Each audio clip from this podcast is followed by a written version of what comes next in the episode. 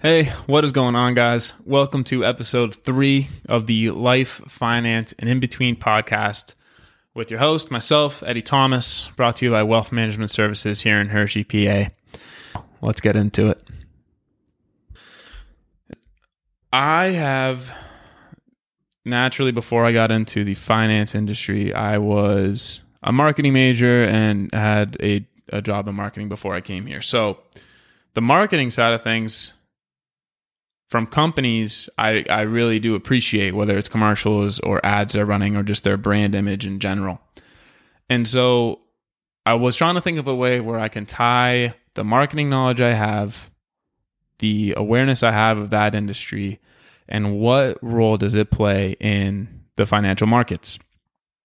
And so I was looking at the top, like the companies you always think about, the Apples, the Amazons, the Facebook, the, I guess, Twitter, if you want to throw them in there, Netflix, Google, those companies that come to mind, the tech-heavy companies that really utilize tech to the best of their abilities, but also the Domino's, Chipotle, those companies as well that kind of are in the same, like everyone knows their names, right?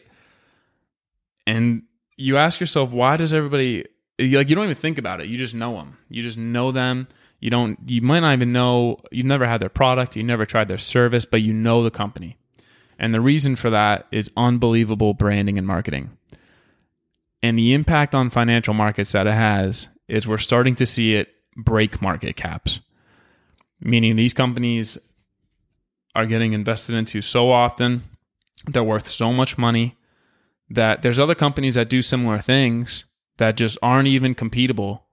And it's because of branding and marketing all throughout the years of the company. So the perfect example of this in my mind is Apple versus Samsung. Now, I use Apple. I mean, if you can see the logo on the computer, it's a Mac. I have an Apple Watch on. I have an iPhone. So this is a little bit biased.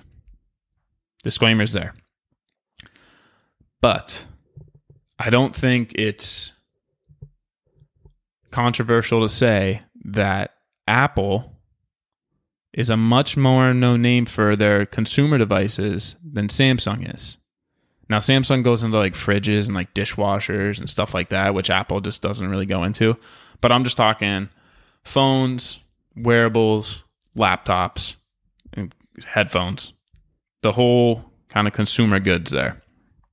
Exclude the things like fridges and dishwashers. And so arguably, and any Samsung user, obviously, I feel like there's two camps. I feel like you're either super avid Apple user like myself, or you'll never use Apple ever because you don't like them as a company. So the only other alternative you have really is like a Google phone, so, but who uses those? And Samsung. And so if you ever looked at a Samsung phone, if you're an Apple user, whether you want to believe it or not, or whether you want to admit it or not, Apple has a more simpler phone. Samsung has cooler, I guess, features to their phone. There's more customization to it. Their phones can probably process more. And I feel like every, like, Samsung comes out with like a technology first in the industry. And then Apple comes like with that 2 years later. And everyone's like, wow, look what Apple did, when Samsung's been doing it for a while. But the reason for that is branding and marketing behind Apple. They have, I mean, it's probably the best that there's ever been as far as companies go. And there's other companies that have this similar kind of branding and marketing, like Domino's. I'd mentioned them as well, and we'll get into them later. So I'm not just going to talk about Apple in this, but I'm more so talking about the general idea around when companies build really strong brands and have a really strong brand image and their recognizable names, your everyday investors are more enticed to invest into those companies. And for good reason. I mean, they're really successful companies. Apple's the richest company in the world. They have the biggest market cap in the world. And then you have companies like Facebook and Microsoft, and they're catching up. But Apple's the richest in the world. But the reason these companies are so popular is because, yes, they have a really good service, a really good product. You can't get it anywhere without a good service or product. But at the end of the day, the only reason they ever really got figured out or stayed relevant, because companies copy each other. Clearly, Apple's not the only phone maker. Facebook's not the only company that has online ads or a social media platform. Microsoft isn't the only software creator or I guess like gaming company.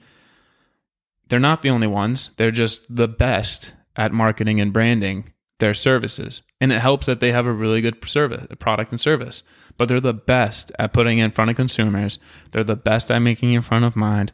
They're the best at painting a picture around this is what you need to have if you're a consumer. And I've fallen trapped to it. I mean, like the new Xbox came out. I don't need new Xbox. I have an Xbox One and works perfectly fine. The Xbox Series X came out and I was like, wait a second. Do I need one of those? I didn't buy one because they're very expensive and they went out very quickly because of the different like semiconductor shortages around the like materials to make them are obviously pretty hard to get from Microsoft right now. But my point being, I saw the marketing around it and the branding around this brand new Xbox, and part of me wanted it knowing I don't even really need it. Now, as a consumer at that point, you need to control yourself and not buy it. But the point is, these companies are so good at making you buy something. Like Amazon, with their service of two-day delivery and having the marketing around that two-day delivery, completely changed delivery as we know it, completely changed that entire space. And if anything is not two-day delivery now on whatever website you're looking at, I guarantee you're looking at Amazon, or you're potentially looking at Amazon to see if they have it for two-day delivery. That's just how it goes. That's just what happens when companies change the game, and they change the game around their branding and marketing around it.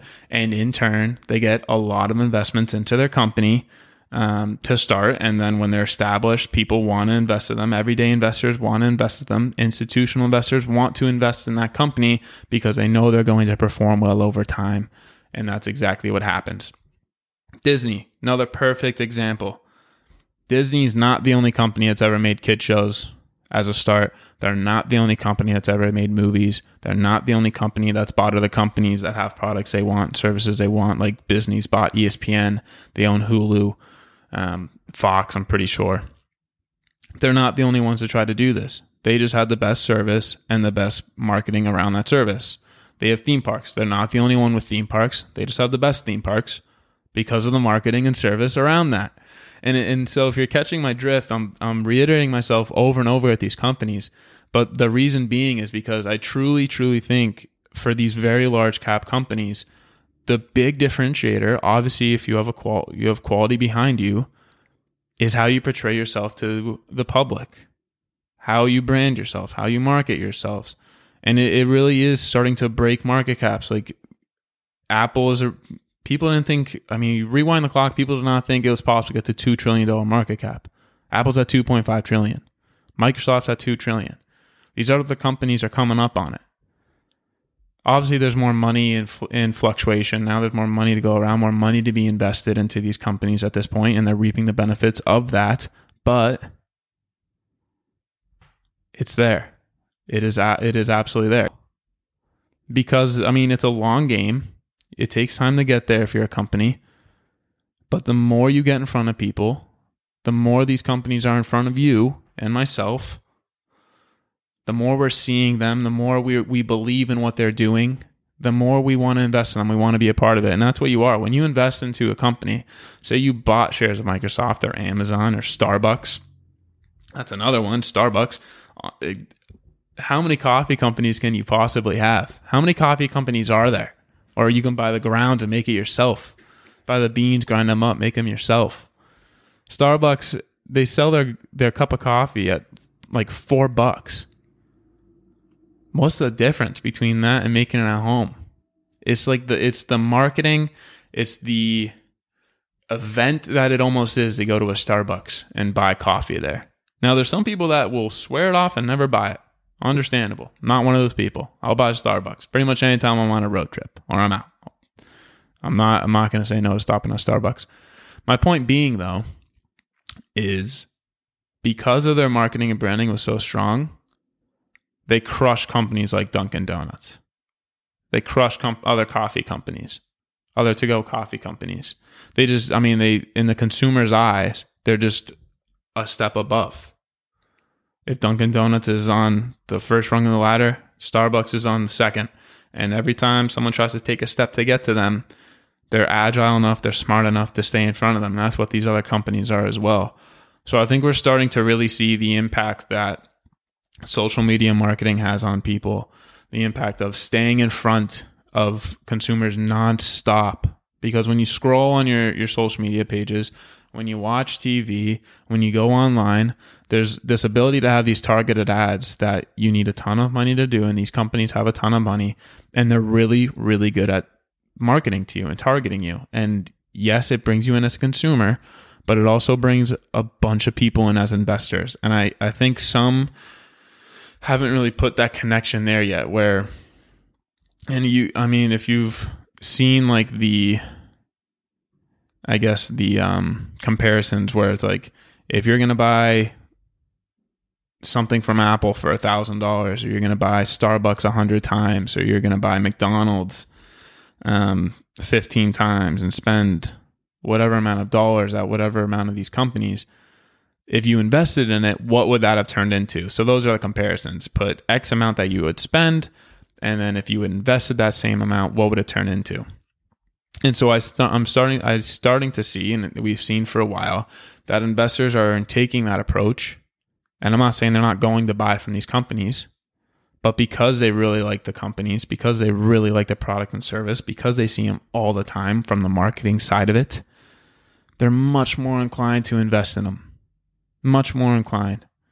And the companies are doing incredibly well because of that. And I think we're going to continue to see that. I think we're going to see that the more the algorithms of marketing refine themselves and computer learning comes into play and people get smarter with marketing and they find new ways to keep it in front of you, keep it in your lives. You'll scroll by an ad if you're on social media. You won't even know it's an ad. Or you'll be online. You just looked up your favorite pair of jeans. You go online. You just Google something completely different. And that pair of jeans is sitting on the website that has nothing to do with what you just looked up at all. But they're there. And maybe you buy them. And maybe you don't. But it's going to be there the next time. It's going to be there the time after that and the time after that. And then my point is, marketing is so, so good. Branding is so, so strong that these companies that can afford to do it like they do, and they've painted this picture that they are premium, they're a premium product and service, they're going to keep being those kind of companies. And then it also comes down to easeability. Like Domino's makes ordering a pizza probably easier than any other pizza company ever has. If you can choose between picking up your app, saying I want pepperoni, bacon, and extra cheese, and I want it in 30 minutes to this address, here I paid, there's your tip, drop it at the door, and you put it on an app and you see step by step by step where your service is, where your pizza is in its process. Is it being prepared? Is it in the oven? Is it in the box? Is it on its way to you? And you could see that in live action, live feed, or you can do it the old way and you can call the pizza place and say, hey, I'd like to order a pizza. And they say, see you in an hour. And you're like, cool, I want to put extra cheese and stuff on it. And you just got to hope it has extra cheese on it. And they'll show up whenever they show up, and you're not going to know where they are in between then. And so even when I just said it out loud like that, at least to me, it was just so clearly better from Domino's. Now, is their product the best? Probably not. Probably not. And I'm a fan of Domino's. I am. I don't mind it. Every once in a while, I'll get a pizza or something from them. It's not the best pizza. It's kind of just like in a pinch, you know? But the idea being they definitely get a lot of sales and they get a lot of traction, and their brand's valued so highly because of the easeability they have in front of consumers.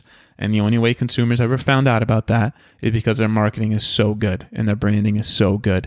So these companies that I've named off, and I've rambled on and rattled on about this for looks like 15 minutes or so now. But my main point being that